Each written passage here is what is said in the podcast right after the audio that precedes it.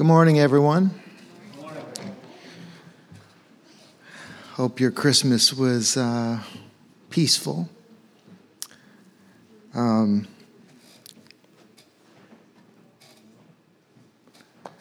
yeah. A little confession at the start here. It's been a little discouraging, just this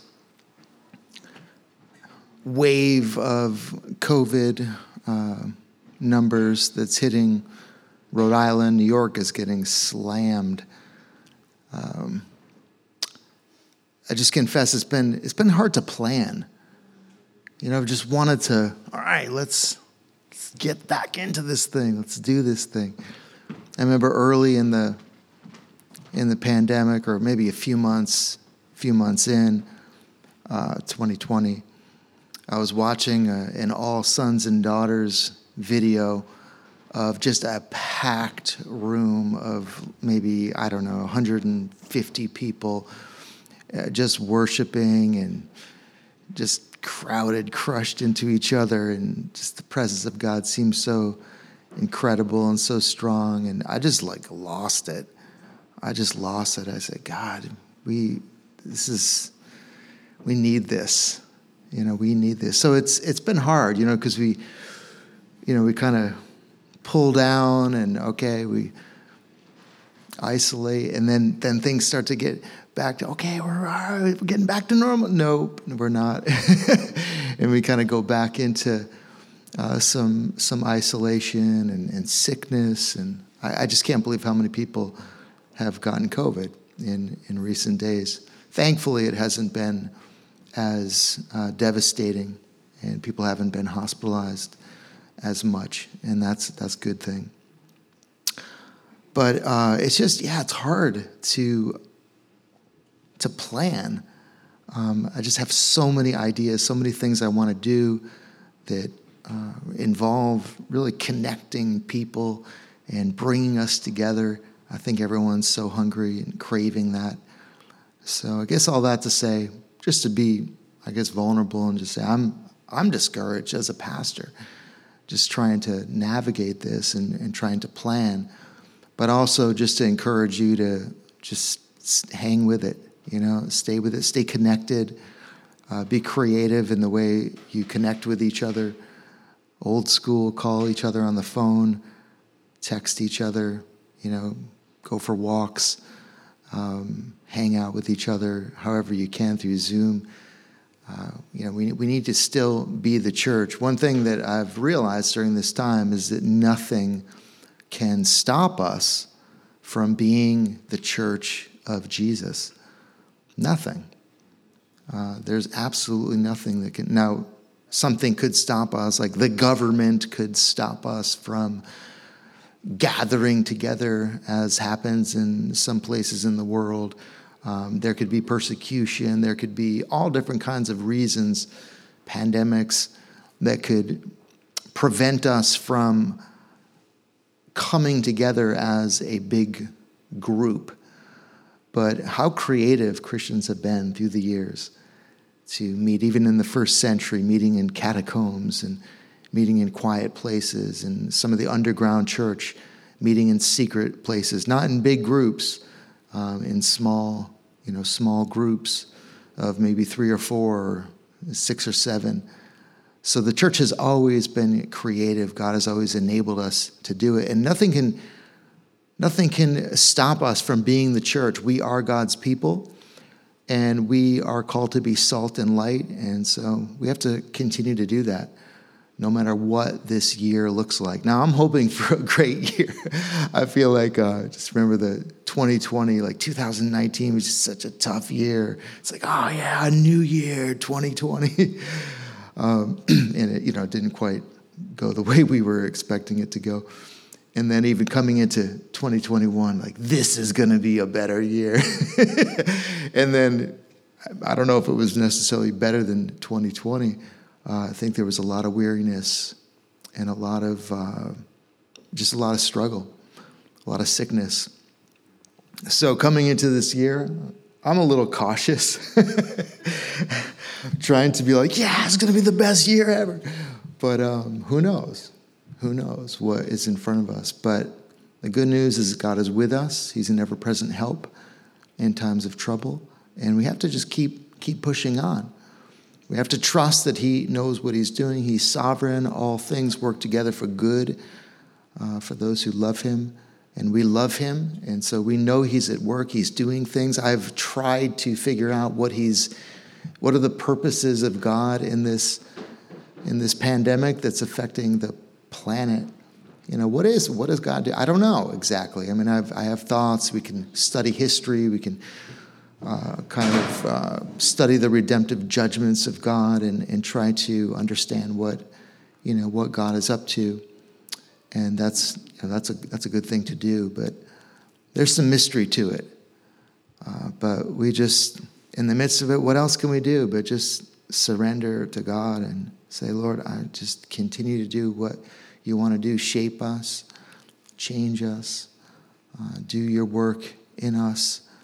Uh, make us your people. Make us pleasing to you. We want to honor you.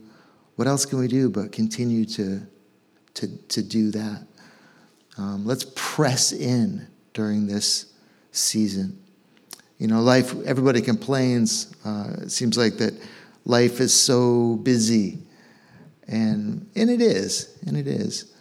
But you know, it's interesting how the, the pandemic has given us such a, a, luxury to slow down. Many of us have been able to work from home. Not everyone, but a lot of us have uh, just, you know, haven't been able to do what we normally do in terms of the pace of life. I mean, for us, you know, COVID went through our house over Christmas. Uh, so we got we got kind of shut in. We were we were getting ready for like super busy um, Christmas. You know, we were going to travel to the four of us. We're going to travel to Western Mass and see Tiffany's mom and see my family and my brothers and you know have a day of activities and stay overnight and do it. Just you know, we had so many things planned, and my youngest or my oldest daughter tested positive, and we were like, oh, okay, we're not going anywhere.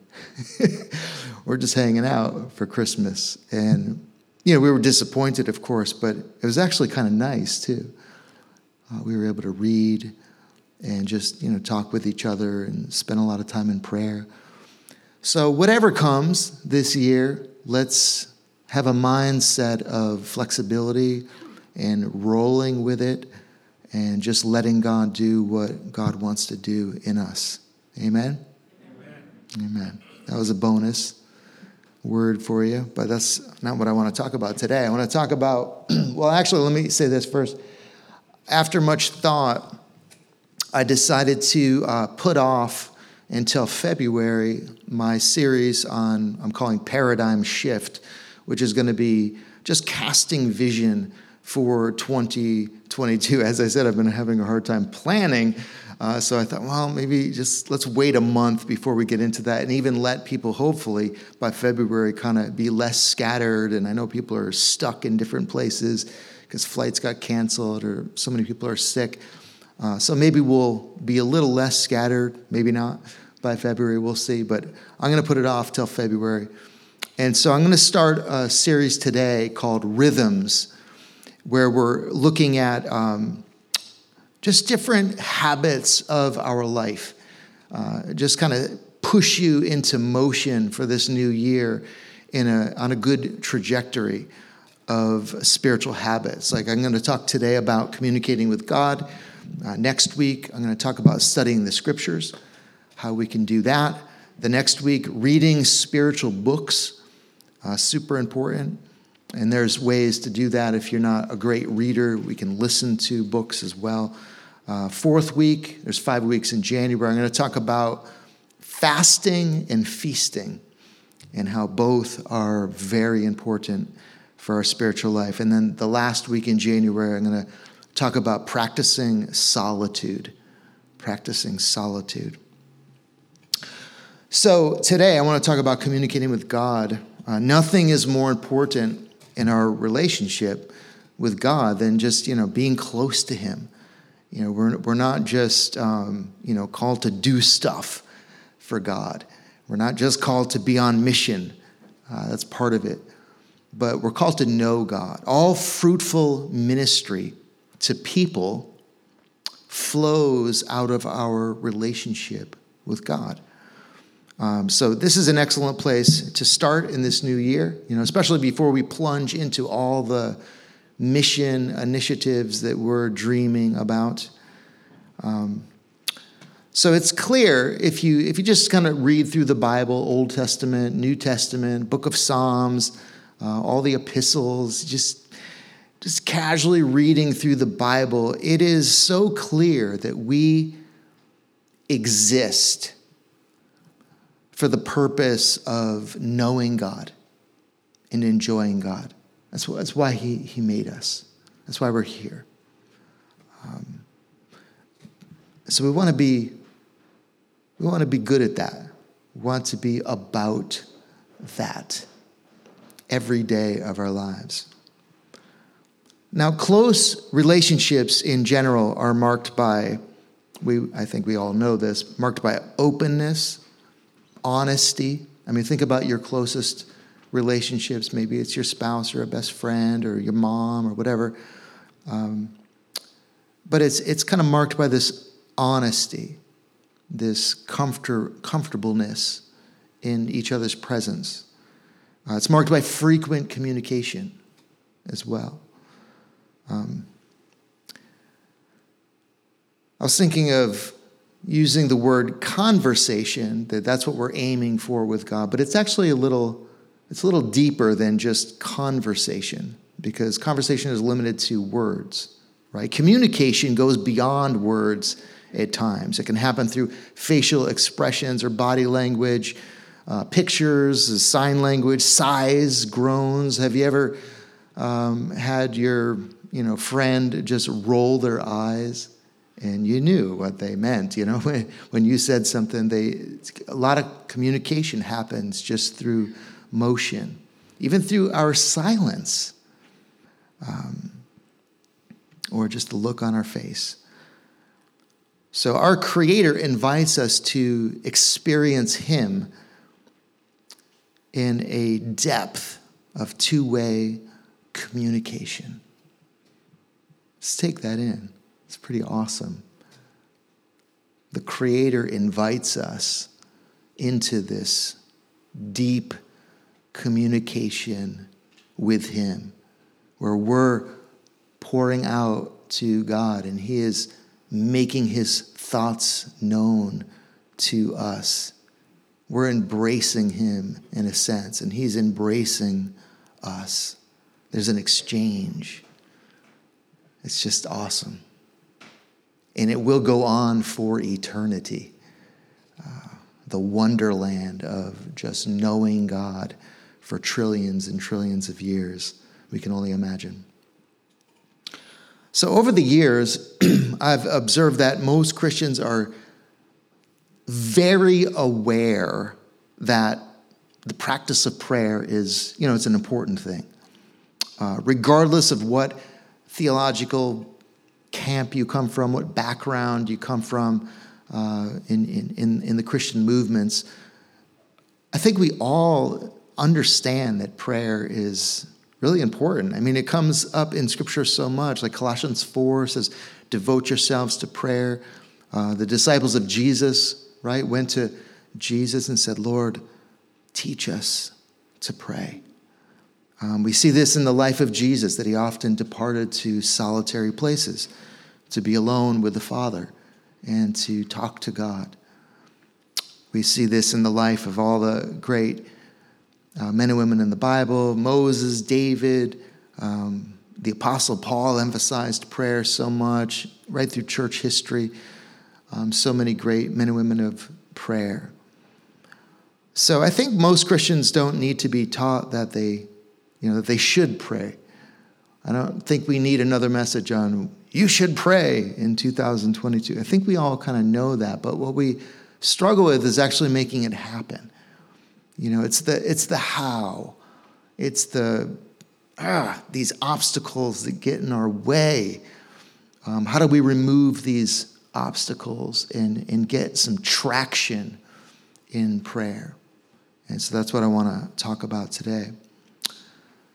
So, despite knowing the importance of prayer, uh, few would testify that they have a deep life of prayer.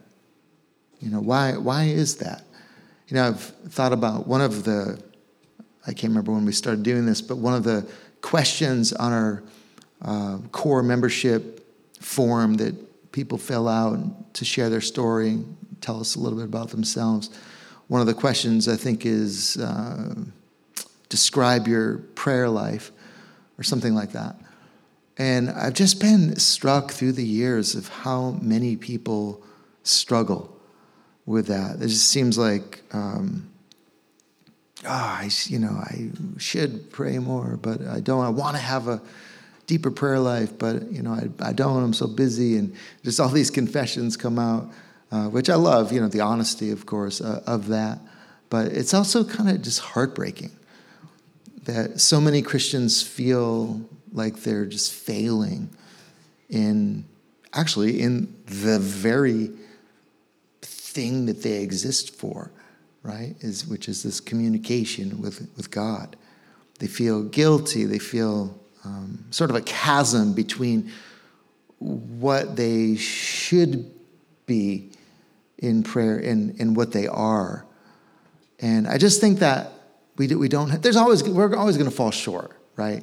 But I, I think that, I just want to say that there, there's, we, we shouldn't have to have that testimony that like the head goes down and like, eh, I'm not a good, not good at prayer. Like we're all designed by God to be good at knowing Him. Um, there's none of us that are just, well, you just weren't born to be good. No, we're all destined for this. You know, we're all, this is where we're going. You know, this is where it's just going to get better and better uh, as we get closer and closer to meeting God. And again, throughout eternity, this is what we're going to, this is what we are. This is what we are born to be, is, you know, creatures who know and enjoy God. So, yeah, I just want to say that. You don't, that doesn't have to be your testimony that um, you know you feel guilty about your prayer life. So we're going to try to remove some of these obstacles today. Here's some of the classic ones. I could probably list so many, but uh, feeling unwelcome, just a crowded mind, the problem of a crowded mind, uh, theological knots that we get ourselves into that restrict us. Um, being uh, kind of uh, held back by forms or having just certain idea of how prayer is supposed to look and having a tough time fitting into that. Just want to try to free you up in those ways. Uh, the problem of small desire, uh, that is a big problem for many. And lastly, disordered affections. And I'm just going to touch on each of these in the next, whatever, 20 minutes or so. So, this first one, feeling unwelcome. Feeling unwelcome. If I had to choose one obstacle to deem as the mother of all obstacles, it is this condemnation. It's been my personal enemy, you know, for 33 years of walking with Jesus. It just never leaves me alone. Uh, it happens in the mind and in the emotions. It's thinking and feeling that the Lord God is not warmly welcoming us. Uh, we feel, feel almost unwanted by God. Uh, we wonder if He even likes us. We believe that our particular character flaws or sins have uh, disqualified us from being invited to draw near to God. This is Satan's greatest weapon against us. He's a liar, the Bible says. He is uh, portrayed as the accuser of the church in the book of Revelation. He heaps condemnation on our prayer life like a wet blanket, extinguishing a fire. So, to understand how this works, I think it it can help to think about human relationships. Okay, we've all probably had a person in our lives, you know, maybe a coach, a relative, a teacher, a boss that we felt for one reason or another that they didn't uh, like us. Um, or maybe we attended a social gathering and got a vibe from the host that made us feel unwelcome. Now, sometimes we just, it's our insecurity and they're not giving that vibe. They just were stressed out or whatever. But, you know, so that's a whole other thing. But what is our natural reaction when we believe someone isn't interested in us? We, we kind of shrink back, right?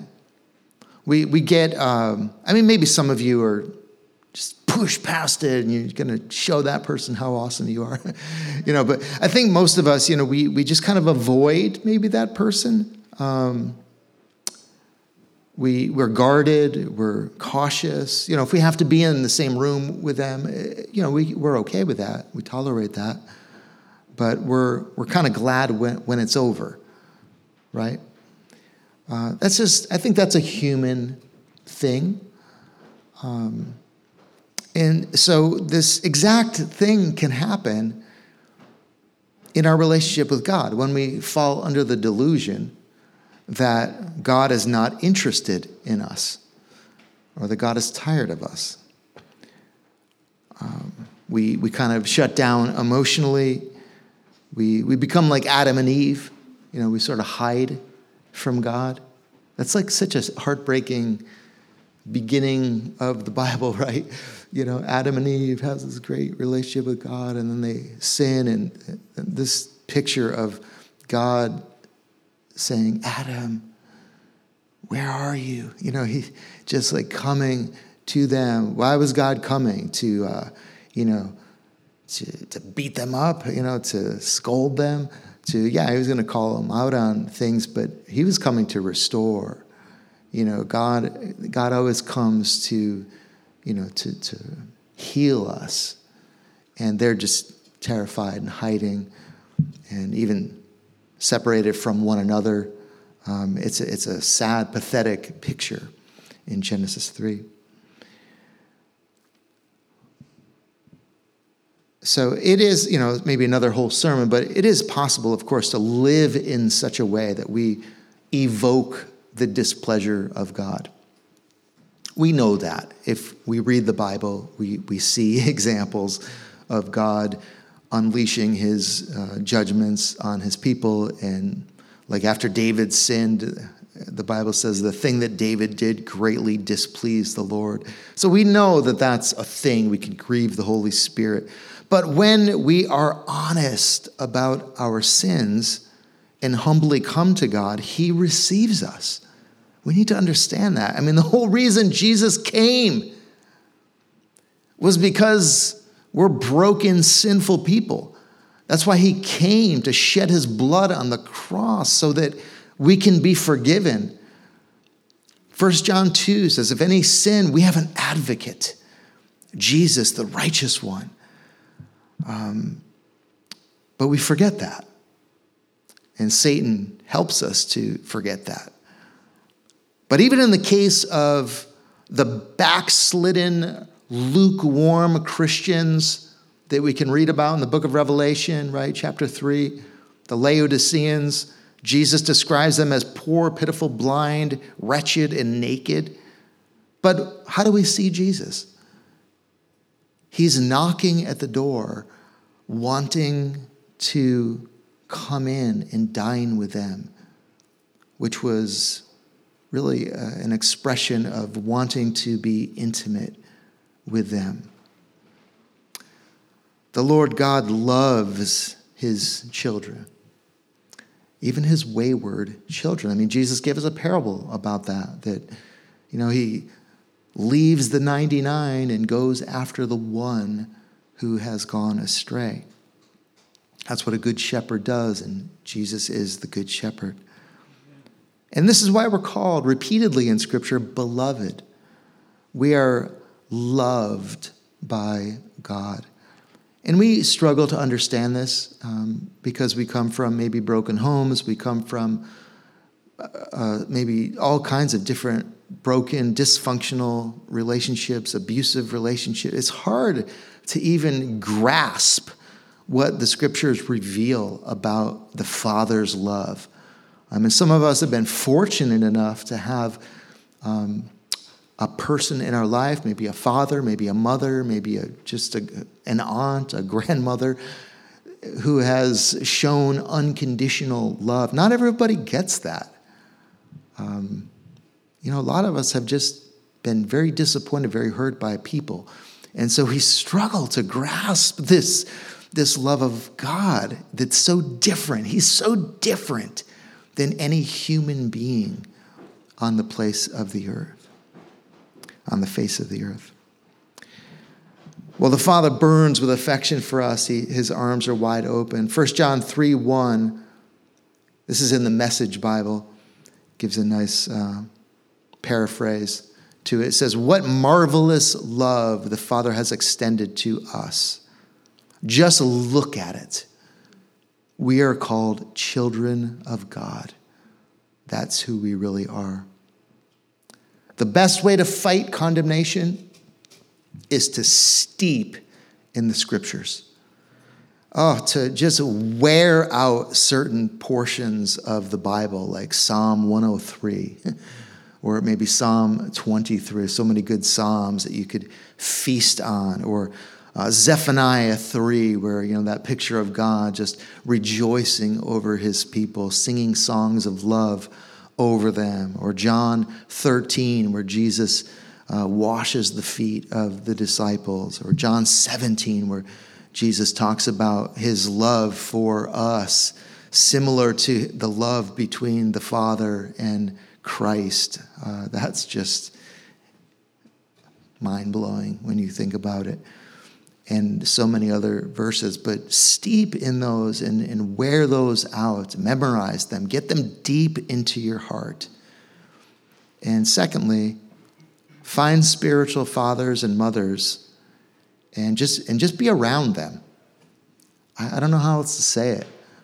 Um, you know, one of my mentors uh, is Nick Furtado. I mention once in a while. And his wife Gina. They're just so fun to be around. We sometimes don't have like a, a real much of an agenda when we get together. We just kind of spend time with them. But there's just something about being around them that reminds me of how good and kind and tender God is.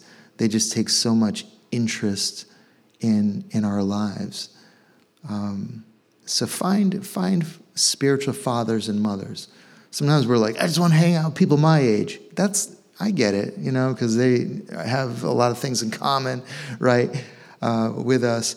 But it's good to find people who are 10, 20, 30 years older, 40 years older than you, and just be around them.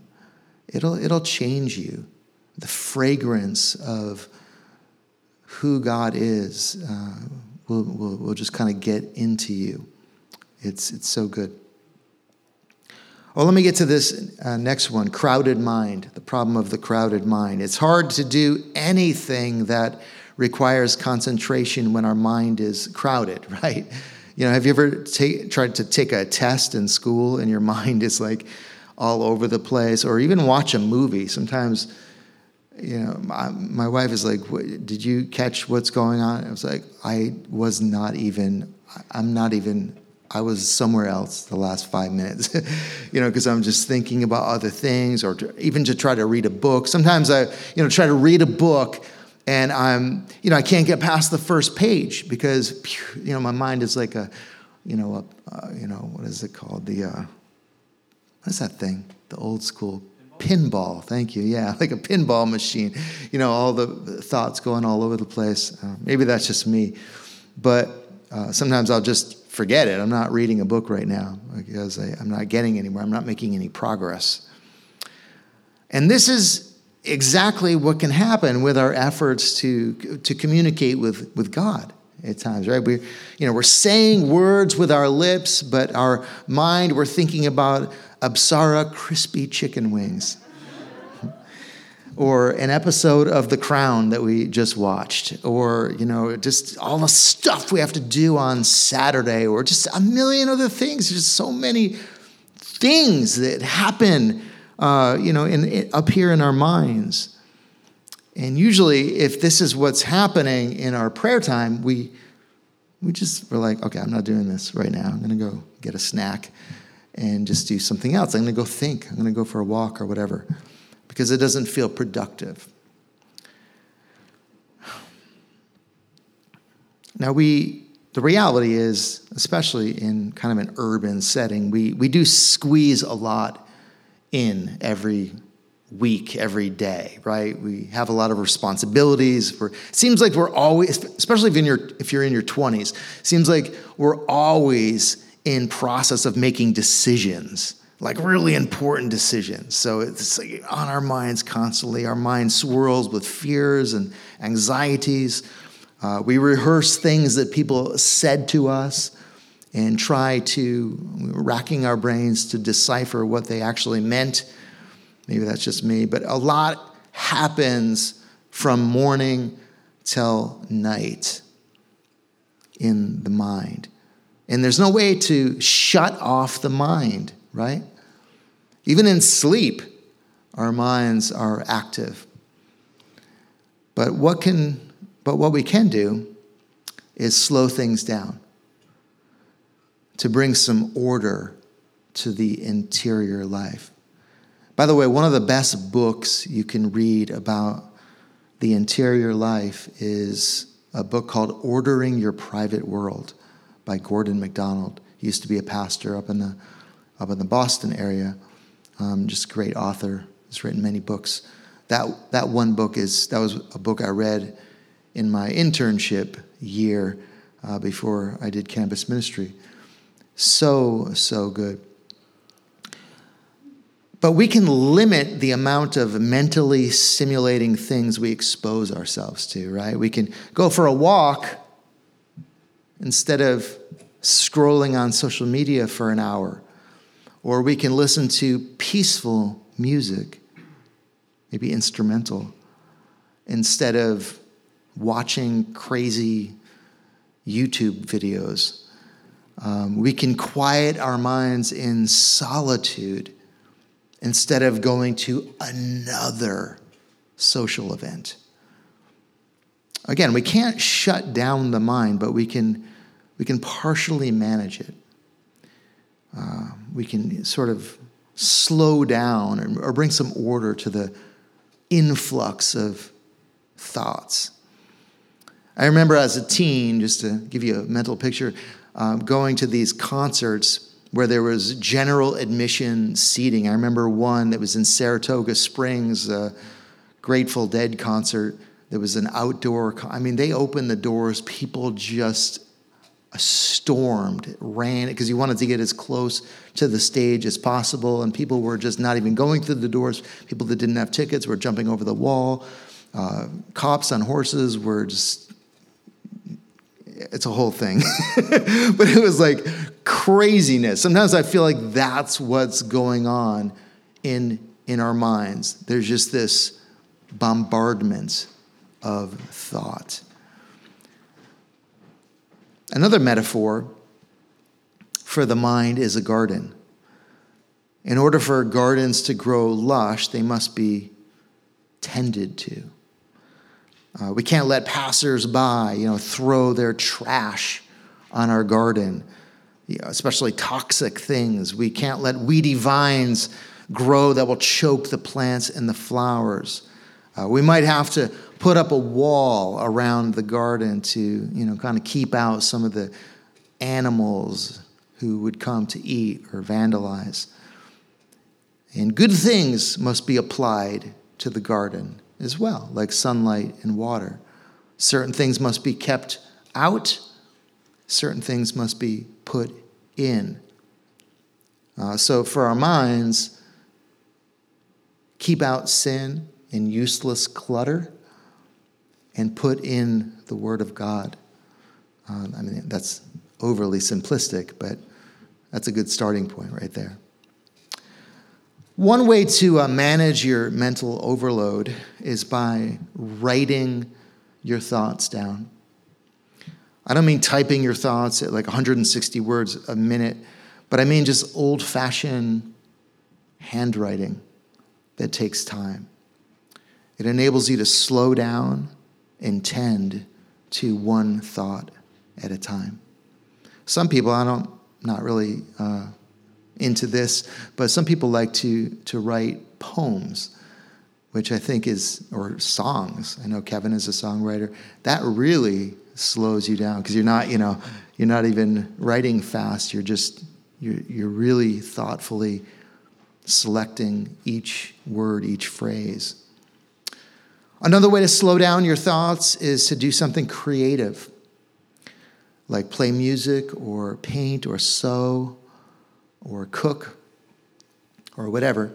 Um, I find that when I engage in, in creative things, and you don't have to be necessarily outstandingly creative, I'm not, it can be just something that's kind of crafty or could be working with wood or whatever. Maybe it's not necessarily creative, but you're just, maybe you're painting by numbers or something, but just, you know, whatever it is, coloring. Um, sometimes those creative things cause the, the raging waves of mental activity to subside and help us to get more in the, the present moment. Do you know what I mean by the present moment? Are you fully present right now? or is your mind, can you feel the mind going, oh, am I after hungry? What am I going to do tonight, tomorrow? I got to work. Oh, I got to get that thing done. It's just constant, right? All these things that try to pull. It's hard to be present in the moment. We have to cultivate that. We have to learn that skill. Physical recreation, I think, can, can have this effect as well.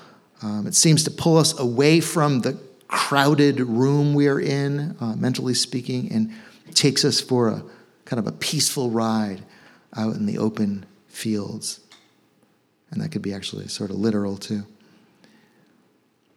I also think it's worth saying that just, you know, we have to just realize in this generation how much visual information is coming at us or is accessible to us through TV shows and movies and social media images and videos and billboards and signs and magazines and just in the course of a day. Wouldn't it be interesting if there was like a little, uh, I don't know, some kind of measuring device that at the end of the day would calculate how many images you saw in the course of one day? Um, you know, they say a picture is worth a thousand words, right? That's kind of intense, right? When you think about it. Just when you're scrolling social media, for example, and you see a picture, and so much is happening when you see one single picture, or if you're looking at one piece of art in a museum or whatever it may be, uh, one single picture, there's it puts your mind into action to process and kind of connect that picture with different things in your mind. There's a lot going on. My point is like, I don't know if we can handle this much stimulation every single day. It's like there's no space for processing. I think I, in one of my writings, I was using the illustration of being in an art museum and how we sometimes, I know, like when we were, we were in Italy uh, a few years ago, we were going through these incredible art museums and seeing like thousands of pieces of art in like three hours. It was complete overload. Like I, I would have been, it would have been better if we just went and they had like three pieces for us to look at and, and think about, because you can't even you can't even take it all in. You can't even begin to. So, you know, I just think that it's just something to be aware of. I mean, it is what it is. This is the generation we live in. Um, but we have some choices too. Just put some limitations on how much image stimulation you, you give yourself. Another obstacle is theological knots. Um, we won't get too deep into this, but what I mean is that we can, you know, we learn things like, uh, you know, God is sovereign, He controls all things, He gets what, you know, God gets what God wants, right? We've heard that phrase. Um, God does everything according to His pleasure. So, why even bother praying then if we if God's going to do what God's going to do? It's confusing, right? You know, we can get into these theological conundrums. Uh, they're paradoxes, right? You know, because the Bible says things like the effectual, fervent prayers of the righteous avail much. They make a difference. All right. but then it says things like, you know, God is in control, God is sovereign. So we, we, we, can, we can almost get tied up theologically and become unmotivated by the way we think. But the point of prayer, and that's a whole other sermon, but the point of prayer is not purely transactional. And this is what I want to press. It's not like a vending machine where we drop four coins in and you know out comes a Milky Way bar. It's not that's not why we pray, just to get stuff from God. The purpose of prayer is not to obtain something from the Lord. Now, yes, we do obtain things from the Lord, and you know we can ask. We're invited to ask uh, of God different things. He loves when we ask um, things from Him, but that's not the primary thing about our relationship with God. I mean, imagine if the only time you hung out with your dad or your friend or your spouse was because you know you wanted to communicate something that you needed from them now it's okay to communicate things that we need from our friends or our spouse or whatever or our father or mother but that's not hopefully that's not the primary thing uh, that wouldn't be much of a relationship at all the purpose of spending time with God in prayer is to, is to just get to know Him, to enjoy Him, to hear His voice. Uh, I mean, isn't that the best kind of relationship with people as well? Just people that we, it's not all business. It's not uh, like, all right, what do you want? You know, what do you want? You got 15 minutes, you know, give it to me. Maybe I've done that to some of you guys. Sorry. Um, sometimes I can I can be like that, but you know, what is it? The best kind of relationships are people we can just hang out with and just be with, and I think that's how we want our relationship with God to be, kind of like kids hanging out around the fire in a living room with dad, just kind of there, just kind of there together. Again, that fully present with God. All right, I'm going too slow. I'm going to pick, it, pick up the pace a little bit. Restricted by forms. Let's talk about this. Um, practical. This is kind of practical. Most people, including most Christians, uh, think of praying to God as something we do in a particular posture, maybe kneeling or prostrate on the ground, uh, and then addressing the Creator with careful words. Parents teach kids to do this, you know, by the bedside at night, say your prayers. Uh, Catholics do it in the pew when they kneel down and recite a prayer. I did that for many years growing up. Uh, many people say a short prayer of thanks before a meal, you know, but we think of prayer as kind of a designated activity, you know, this thing that has a start and a finish, you know, a 30 second, one minute, two minute, 30 minute thing that we do. You know, it's like brushing our teeth. It has a start and a finish. And it's good to make prayer a designated activity as part of your day. That's not a bad thing. Seems like Jesus did that. Maybe a block of time in the morning. But I want you to think about it as much more than just, you know, prayer is seven to eight in the morning. You know, I think prayer gets a bad rap. It just gets like it's like one of the one of many things that we should do as Christians, you know, prayer and tithe and I don't know, serve your neighbor and just, you know, all these different things that we feel like we're supposed to do, the Bible calls us to do. But prayer really is the essence of our existence. You know, it's, it's, our, it's that communication with God, it's our relationship with God. So God is with us all day. I know you know that, but I'm just reminding us of that. He walks with us, He's ever present with us. If I spent morning till night, let's say, with one of my daughters, they would probably talk to me all day long. Um, they might fall asleep in the car if we were going on a road trip, maybe for 20 minutes. They might be silent as we're walking through a field or maybe listening to a song or something. We wouldn't talk like every second. And we certainly wouldn't be both talking at the same time, but there would be an ebb and flow, right, of exchanging thoughts between us, words between us.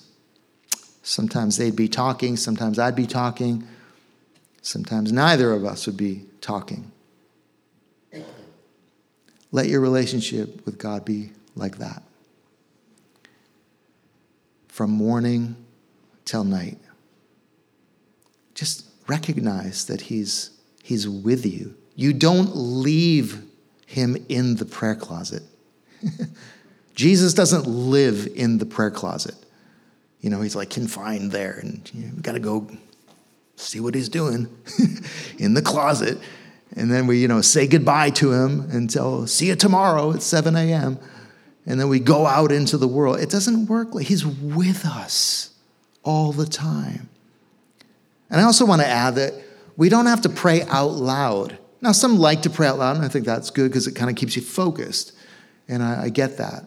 Um, we're all different how how much we prefer to talk, I think, right? Some of us love talking.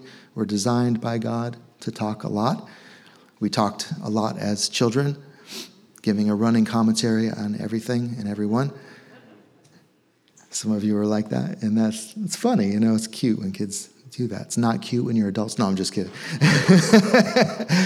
but it's yeah, we're all different like that. Um, others are more quiet, souls and find talking to be kind of draining. But here's, here's the beautiful thing I, I just want to share with you God hears our thoughts. We can offer a faint whisper in our minds, and He catches it.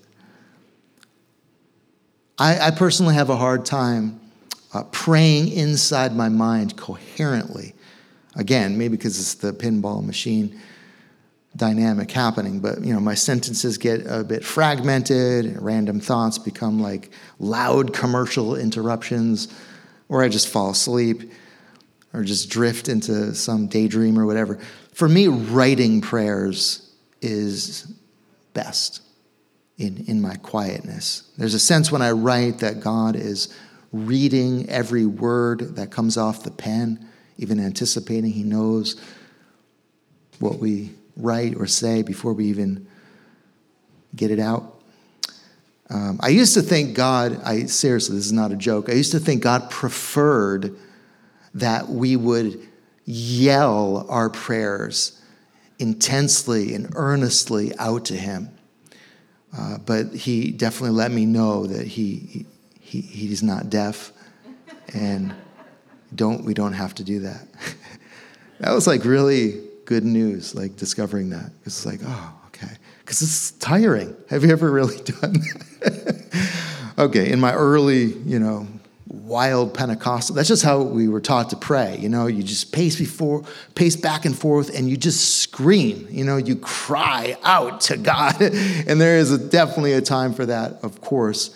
But I was just under the impression this is what you got to do, you know? And it's like, my gosh, doing that for 15 minutes is exhausting. All right, let's get to a little deeper thing here. Sometimes we don't like to pray because we just don't want to. We have no desire, small desire. Um, there's a lot of things in life that have a dulling effect on our prayers. Uh, we could list many, like fatigue, for example, uh, resentment toward a person's stress, uh, just too much TV, too much media, too many images. All these things can kind of dull our desire for God. Um, how do we get out of that? How do we increase our desire for God? I would suggest feeding on content that will put a fire in your bones.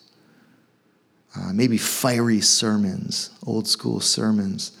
You know, you kind of, if you're really asleep and dull spiritually, uh, you need you don't need a poem. You need somebody to bang a gong.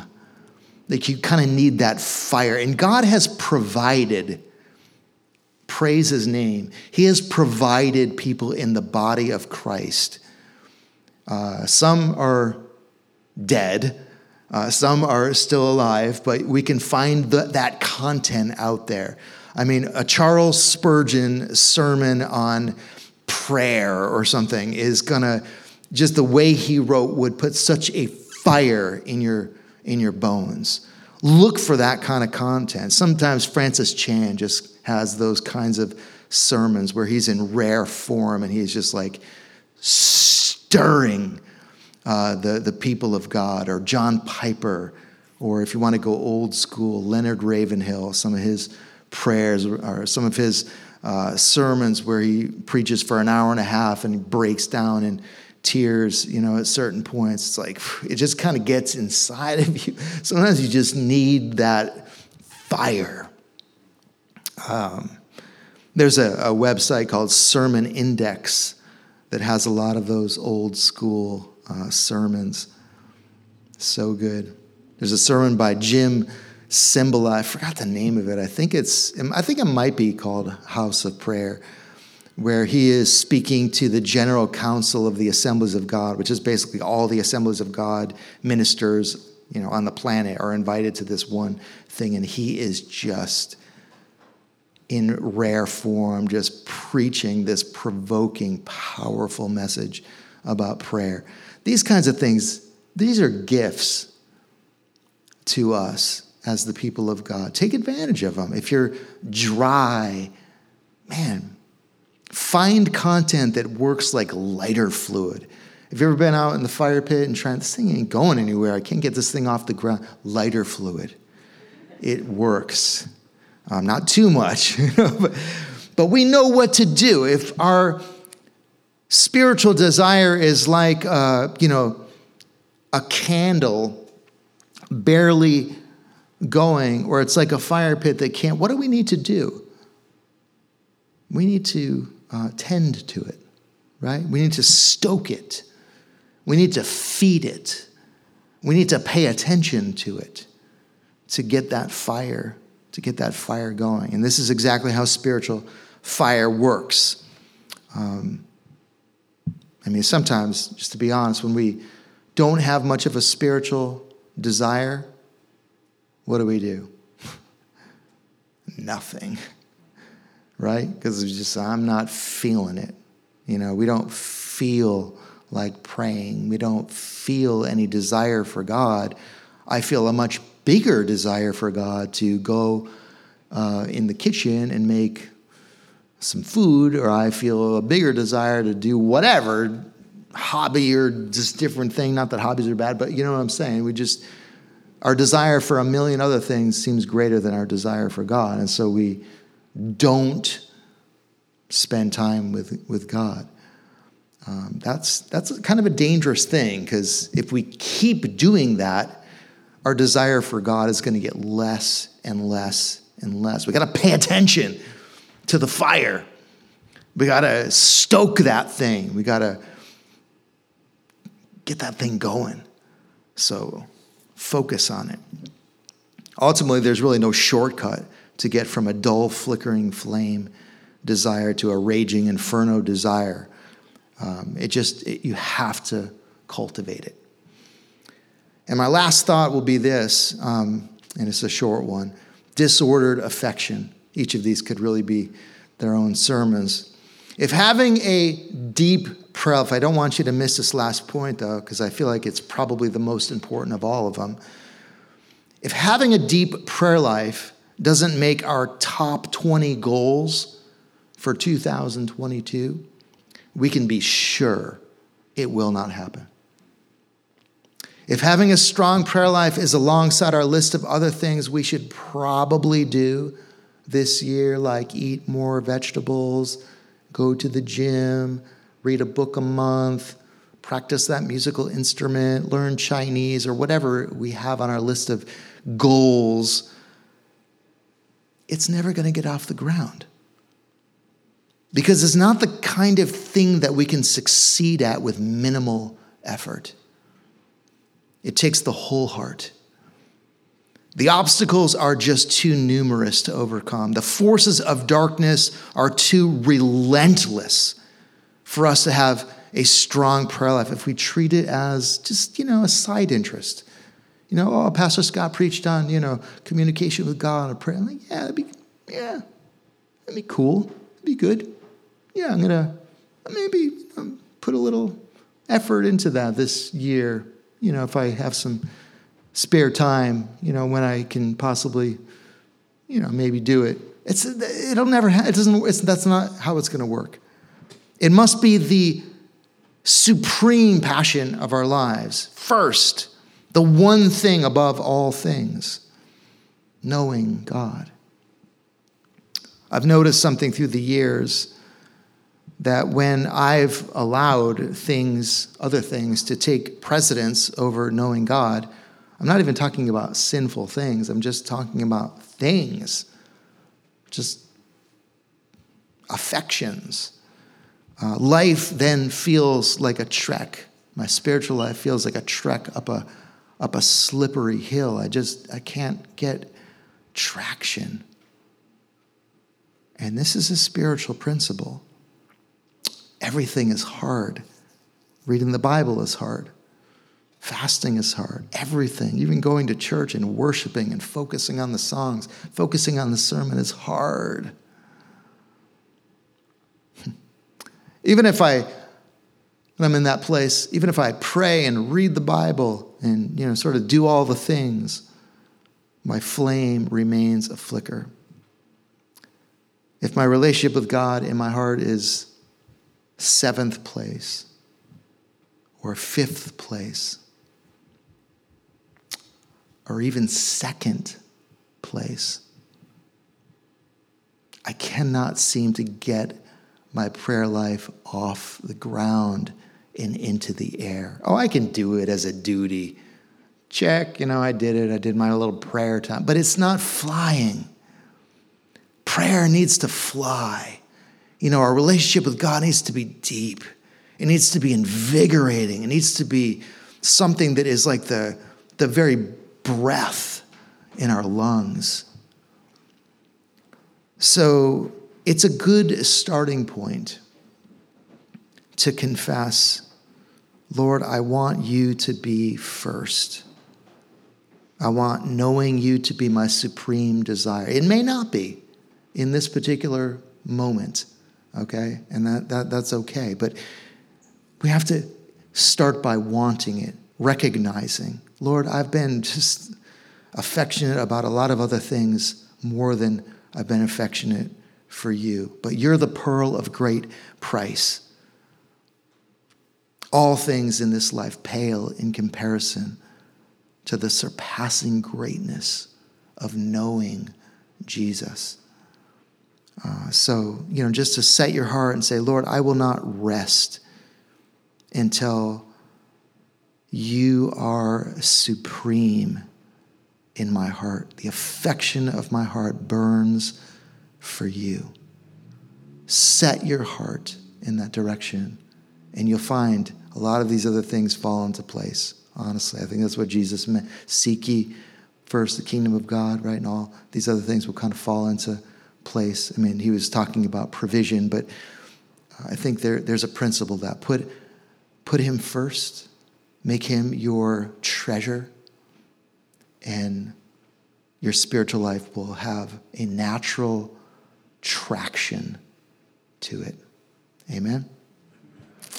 Amen. So many more things I want to share, but um, we'll, we'll leave it at that. We're going to end with a song or two or whatever What do you got? One or two? One. One. So let's uh, stand together. Kevin's going to come up and lead us. Thanks for listening this morning. Hope this was helpful.